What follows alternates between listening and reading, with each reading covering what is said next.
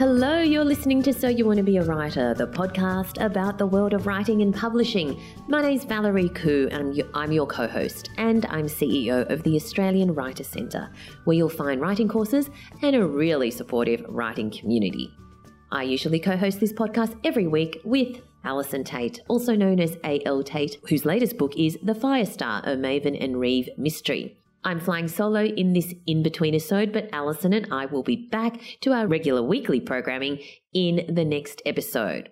But this episode is a story session, just you, me, and our guest author of the week. If you're new to this podcast, the story sessions are where you'll hear the first chapter of a book that we recommend, usually read by the author. Listening to the first chapter lets you sample something new while you're, you know, knitting or gardening or making the bed or trying to fit that fitted sheet onto the bed. That's so hard. Anyway, we all love to discover new authors, but sometimes it's not easy to scan endless shelves at the library or wade through reviews on websites or go to the bookstore when we've got demanding kids wanting us to do other things. So we've brought the bookstore to you. This week, I've chosen Can't Say It Went to Plan by Gabrielle Tozer. This is the latest young adult novel from the fabulous Gabrielle Tozer, author of The Intern, Faking It, and Remind Me How This Ends. This time, Gabrielle is taking on schoolies, that infamous break at the end of high school when Aussie kids hit the beach or wherever to celebrate. I did schoolies in Tasmania, so a bit different. But this is not a party book, although there are plenty of parties. Gabrielle tackles the complex emotions that teens face at this time, with her usual humour and warmth. Here is the blurb School's out. Forget study, exams, and mapping out the future. For the next seven days, the only homework is partying with friends, making new ones, and living in the moment. There are no parents or curfews and no rules. Zoe, Samira, and Dahlia are strangers, but they have something in common. Their plans for a dream holiday after their final year of school are flipped upside down before they even arrive at the beach. From hooking up and heartache to growing apart, testing friendships, and falling in love, anything can go down this week. So, before Gabrielle reads from her novel, I asked her to answer some questions about her writing process as well as her top three tips for writers because I know how much you all love hearing these tips. Here is Gabrielle Tozer reading from her young adult novel, Can't Say It Went to Plan. Hi, I'm Gabrielle Tozer and I'm the author of Can't Say It Went to Plan Valerie asked me to record the answers to some questions before I narrate the first chapter. So here goes. Number one, what inspired me to write this story? So Can't Say It Went to Plan follows three strangers who experience an incredibly roller coaster week at Schoolies, which we all know is the huge party week that goes down at the end of year 12. So this is an idea that I've actually had in the back of my mind for a really, really long time. My girlfriends and I went to schoolies when I was 17, about 100 years ago, and it's always been in my mind that it would just be this incredible landscape and world to set a young adult story in. Fast forward however many years, and this nugget of an idea landed in my brain about four years ago. And that's where it all began. I let it marinate for a while. I had a child instead of working on a book. And when the timing was right, I began to put pen to paper. And here we are. Question number two Can you describe your writing process? That's a good one. My writing process has changed with every book that I've worked on. So Can't Say It Went to Plan is my seventh project with HarperCollins. And my project just had to change because I've been in different seasons of life every time. So, for example, with my earlier books, my writing process involved me writing almost every day from 5 a.m. to about 7, 7.30 a.m. before going off to a full-time job in the media these days, I have a three year old. I don't work full time in the media anymore. I'm a freelancer, so I can kind of set my hours a little bit more. But I am also pregnant and juggling all these parental responsibilities that I never used to have. So now my writing process is all over the place. I've had to learn to be super adaptable, write in the cracks. I've lost my glorious 5 a.m. golden slot that used to be so helpful for me when writing. So I'm kind of in an interesting stage of writing where I basically set a goal, hope for the best, and just write when I can. I tend to write an entire first draft without editing it at all, kind of get it all out of my head, because then on that second draft, once I've printed it out at the mothership Officeworks, I can really go, go dive deep with my editor hat on and just tear it apart and then almost put it back together. So that's my favorite part of the process once I have that first draft, that first draft nailed down, then I've got something to work with. I'm not having to give evil eyes to the blank page. Question three What was the most challenging aspect of writing this book? On the whole, writing Can't Say It Went to Plan was actually a really joyous creative writing experience for me, which I definitely can't say about all my books especially the young adult ones, because they do take a little bit out of me. There's a bit of angst usually tapping into that. This one, however, I would say the most challenging aspect was more the logistics of my life at the time while I was trying to write it. We did, my family and I did a tree change from the city to the country, which kind of threw out my writing routine at the time. And suddenly I didn't have daycare for a chunk of time, and I had a you know toddler underfoot uh, who suddenly decided that waking up really early was what she needed to do. um, so that was probably it for me, just genuine logistics and time management.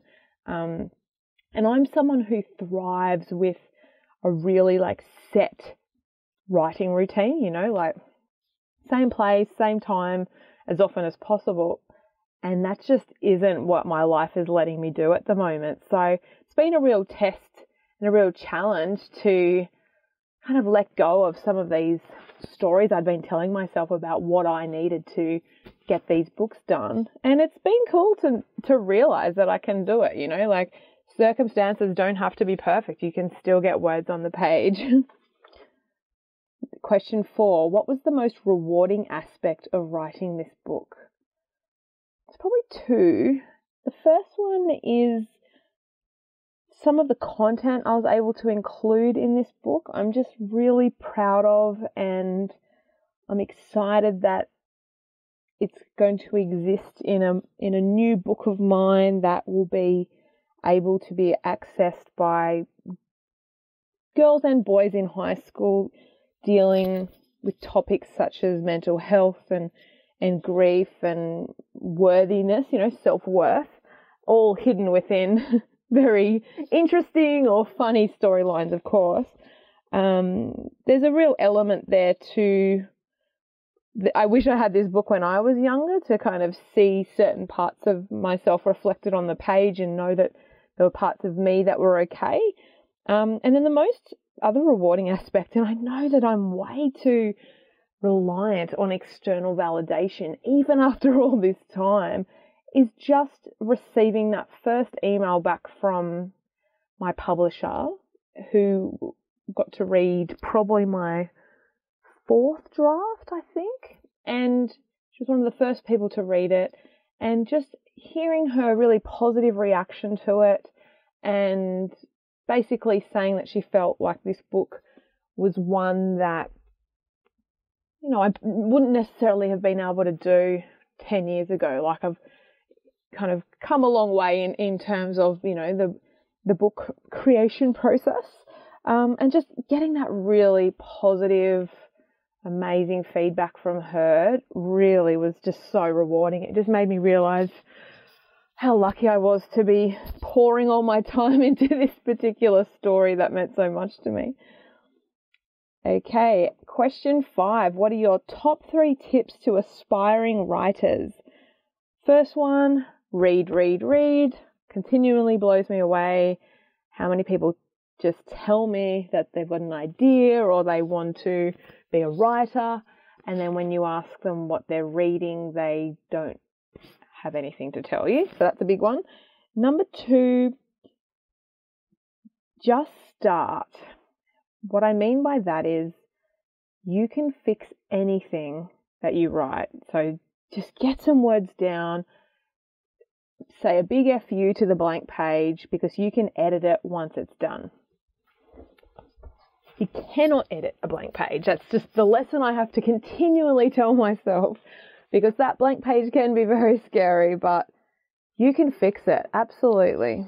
And number three, I would say my final one, and this has been a, a lesson for me that I've learned over the over time is experiment with your creative process, your routine, your habits, and see what works for you because what's going to work for you might not work for another writer. They've got completely different circumstances or energy levels or whatever happens to be. And so play around with things. If something's not working for you, try something different. And so what I have found is for every single book, I've had to sh- shake it up. So even if you do find the perfect process, um, you may need to mix it up in the future, and that is absolutely okay. There is not one perfect process. Um, so have fun with it. Now, I'm going to narrate the first chapter of my book, Can't Say It Went to Plan. Now, I mentioned that the book follows three strangers, and so the book is broken up into different perspectives and over the course of a seven day period. So I'm going to read you day one from the perspective of one of the gorgeous girls, Zoe. Here we go. Zoe, day one, 7:13 a.m. Zoe is still haunted by the final exam. Sweaty palms, ticking clock, the extra page she didn't see until there was only three minutes to go. She remembers her frozen brain like she was stuck on pause while everyone else was on fast forward, and the page filled with nothing but abstract doodling in the top right corner. How the other students in her biology class exhaled with relief when they put down their pens, but she ran out and sobbed in a bathroom stall. She takes a deep breath, shaking off the memory. I'm heading off, she calls into the belly of the house. First stop Luca's, next stop Paradise. Zoe Russo, wait please. She turns, suitcase in hand, to see her father leaning against the living room door frame. That's Dr. Zoe Russo to you, she says with a smile. Not yet, he grins back. Only a million years of studying medicine to complete first. Any early acceptance news yet, chickpea? Maybe this week, she says, tired eyes blinking behind her cat eye prescription glasses. Her father pats her gently on the shoulder. You'll hear soon, soon enough. Now, Mum wants to see you.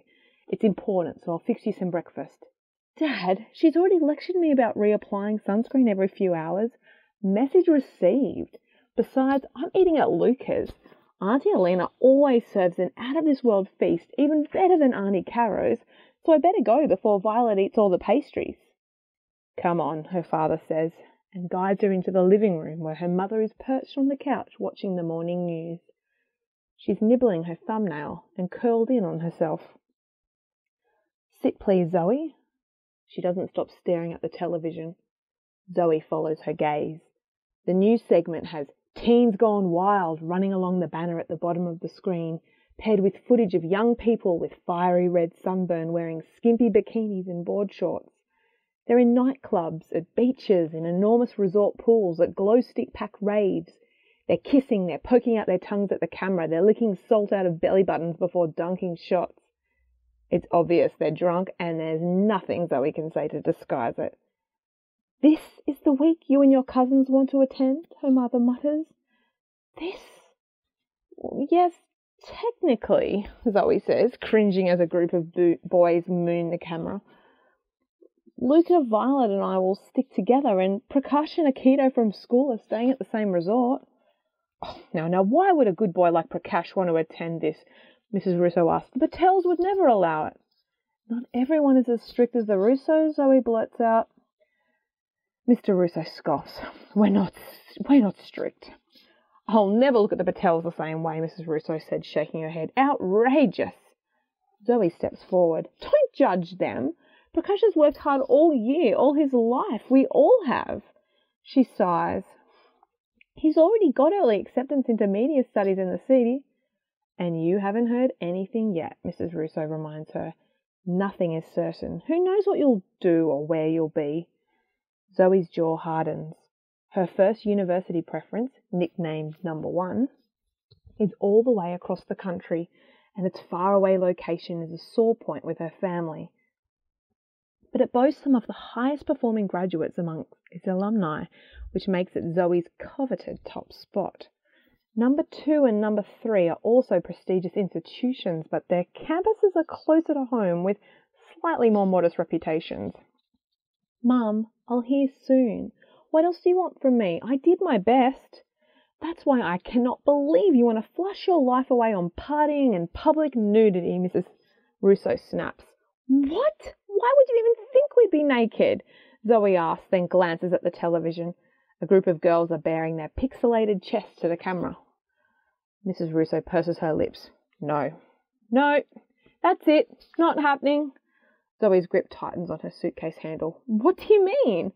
I was uncomfortable when I thought it was a small trip away with your cousins, but this? No. Your aunties might be okay with it, but I won't let you. Zoe and her two cousins were born within four months of each other, making them as close as siblings, but their parents' views on the world have differed since day one. Everything's booked. It has been for ages, Zoe says, standing her ground. You said I could go. Mrs. Russo sighs. It may have been what we discussed, but no, it's what we agreed on. I've paid for everything. It's non refundable. Zoe's eyes well up. Dad? Say something.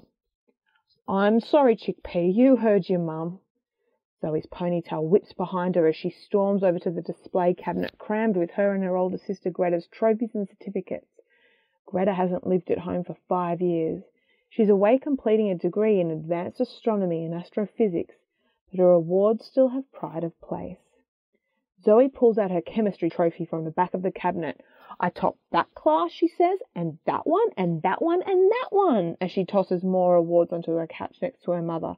I was school captain, on the football team, in the musical, and I got the highest marks. Maybe even in the state. Sure, I didn't get into the gifted and talented program like your beloved Greta, but I. Your sister has nothing to do with this, Mr. Russo says. Calm down. Don't tell me to calm down, Zoe rages. You have no idea what I've been through this year. I did everything you expected. I studied so hard that my eyes felt like they were going to fall out of my head. I even did extra shifts at the supermarket to pay for this trip so it doesn't add any strain on you. And I didn't complain once. Auntie Alina and Auntie Caro have covered every cent for Luca and Violet. Did you know that? Mrs. Russo switches off the news. What your father's sisters choose to do with their children has no standing in this house. My word is final. I'm sorry if you're upset, Zoe. Zoe's cheeks burn with anger. This was my one thing. Dad! Why don't we arrange a night away with the younger cousins to the lake this week? Mr. Russo suggests. That might be fun. Zoe groans. Ugh!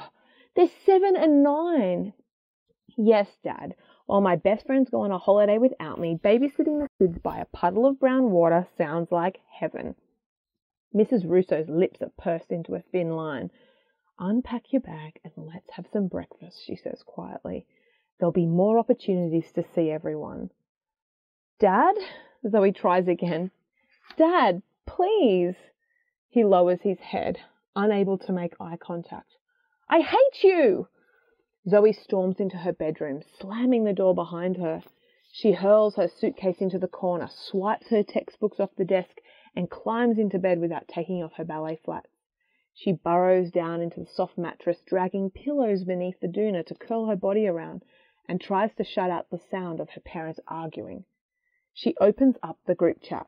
It's got the five of them through exams and long stretches of holidays, stuck with the family and sick days and mind numbing history lessons and Saturday nights at home with nothing to do.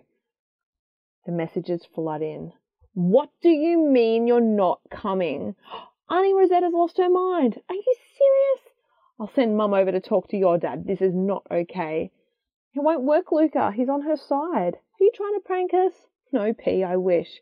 R.I.P. social life. I'll smuggle you to the beach in my suitcase, Kay. Thanks, Akito. Might take you up on that, actually. So, this can't be happening. I know. We love you. Love you too. Five minutes later, Zoe's mother leads her out of the bedroom and into the kitchen. She places a bowl of muesli, fresh fruit, and yogurt in front of Zoe, who just stares at it. It's better this way, Mrs. Russo says. You'll understand when you have children of your own. When I. Mum! Zoe rolls her eyes. I don't want kids. What I want is to go away with my friends. We can't always get what we want, Mr. Russo says. And look, your mother and I have work today, but maybe we can take a few days off later in the week. Have a fun time as a family. You'll see, Chickpea, you'll forget all about this.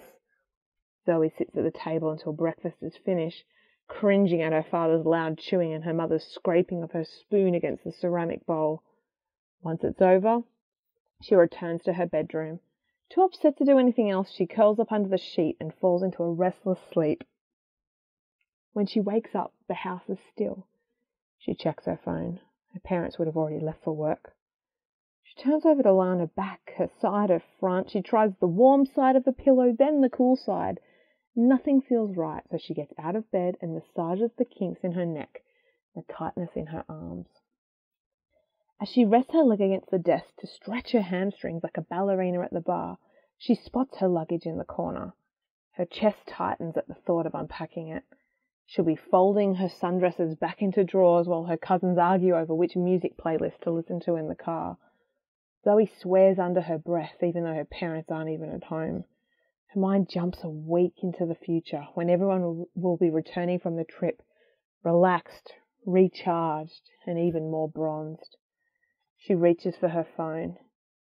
Left yet, Luca?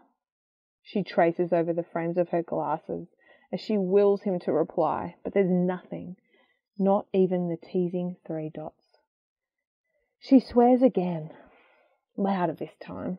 Then, body surging with adrenaline, she grabs her suitcase and strides through the house. She pauses in the hallway to look at the framed photos on the wall. There's a shot from when the family visited Zoe's great uncle in Sicily. She's a baby, strapped to her mother's chest, her dark tufts of hair poking out of the top of the carrier, while a young Greta plays in the golden sand with their father, and fishing bob boats bob in the nearby nearby port. Beside it is a snap from Greta's high school graduation five years earlier. Mrs. Russo is beaming, and her hand rests on Greta's shoulder. Their shiny brown hair and glittering eyes are mirror images of each other. Sorry, Zoe mutters before slipping out the side door. Nothing matters except the sound of her feet and suitcase thumping against the uneven footpath. Nothing matters except getting to Luca's in time. Zoe. Okay, so fans of Australian young adult fiction are going to love this book. And if you haven't yet read any OzYA, make sure you check out the hashtag Love OzYA. That's O Z Y A. On Twitter and Instagram, and also the website loveozya.com.au. Can't Say It Went to Plan by Gabrielle Tozer is out now with HarperCollins. I found it really interesting how Gabrielle said that she's had to change the way she writes, and it doesn't matter, you can still get the words on the page. Allison Tait always talks about how you can't wait for the muse, and this is similar. If you'd love to write your own YA novel one day, then you have to make a commitment to yourself. That's what YA author Astrid Scholte did. Have a listen to her story. I'd always loved writing, but it had taken a bit of a backseat while I was working in film and pursuing my career. And I tried a few times to, to write a different story, but I usually would get stuck around 20 to 25,000 words. And I didn't know or have the tools to kind of continue with that process to see the manuscript through. So that's what really led me to looking at a course to push through to the end. So the first course that I signed up was for creative writing stage one. It was just a great starting point of acknowledging that this was something I wanted to take seriously. It was something that I was investing my time into. The things I found most useful about Creative Writing 1 was actually being in a classroom environment with other people who had the same desires and aspirations to be published as I did. So it also gave me a wonderful network. It was just this really wonderful time where, you know, you set aside certain hours a week and you would go into this very supportive environment and learn about something that you're extremely passionate about. So you get to keep that community alive through the Facebook groups to have to support you through your writing career. I enrolled in several courses at the Australian Writers Centre, and each one gave me some sort of knowledge or skill or advice that I didn't know about whatever the topic was, whether it would, was creative writing in general, how to write a novel, how to write history, mystery, or magic. And it really kind of gave me this general understanding and base for going out into the world with my manuscript and hoping to get published. I did envision myself being a published author ever since I was a young kid. And I'm so excited to say that I am a published author. If you'd like to find out more, go to writerscentre.com.au slash creative writing.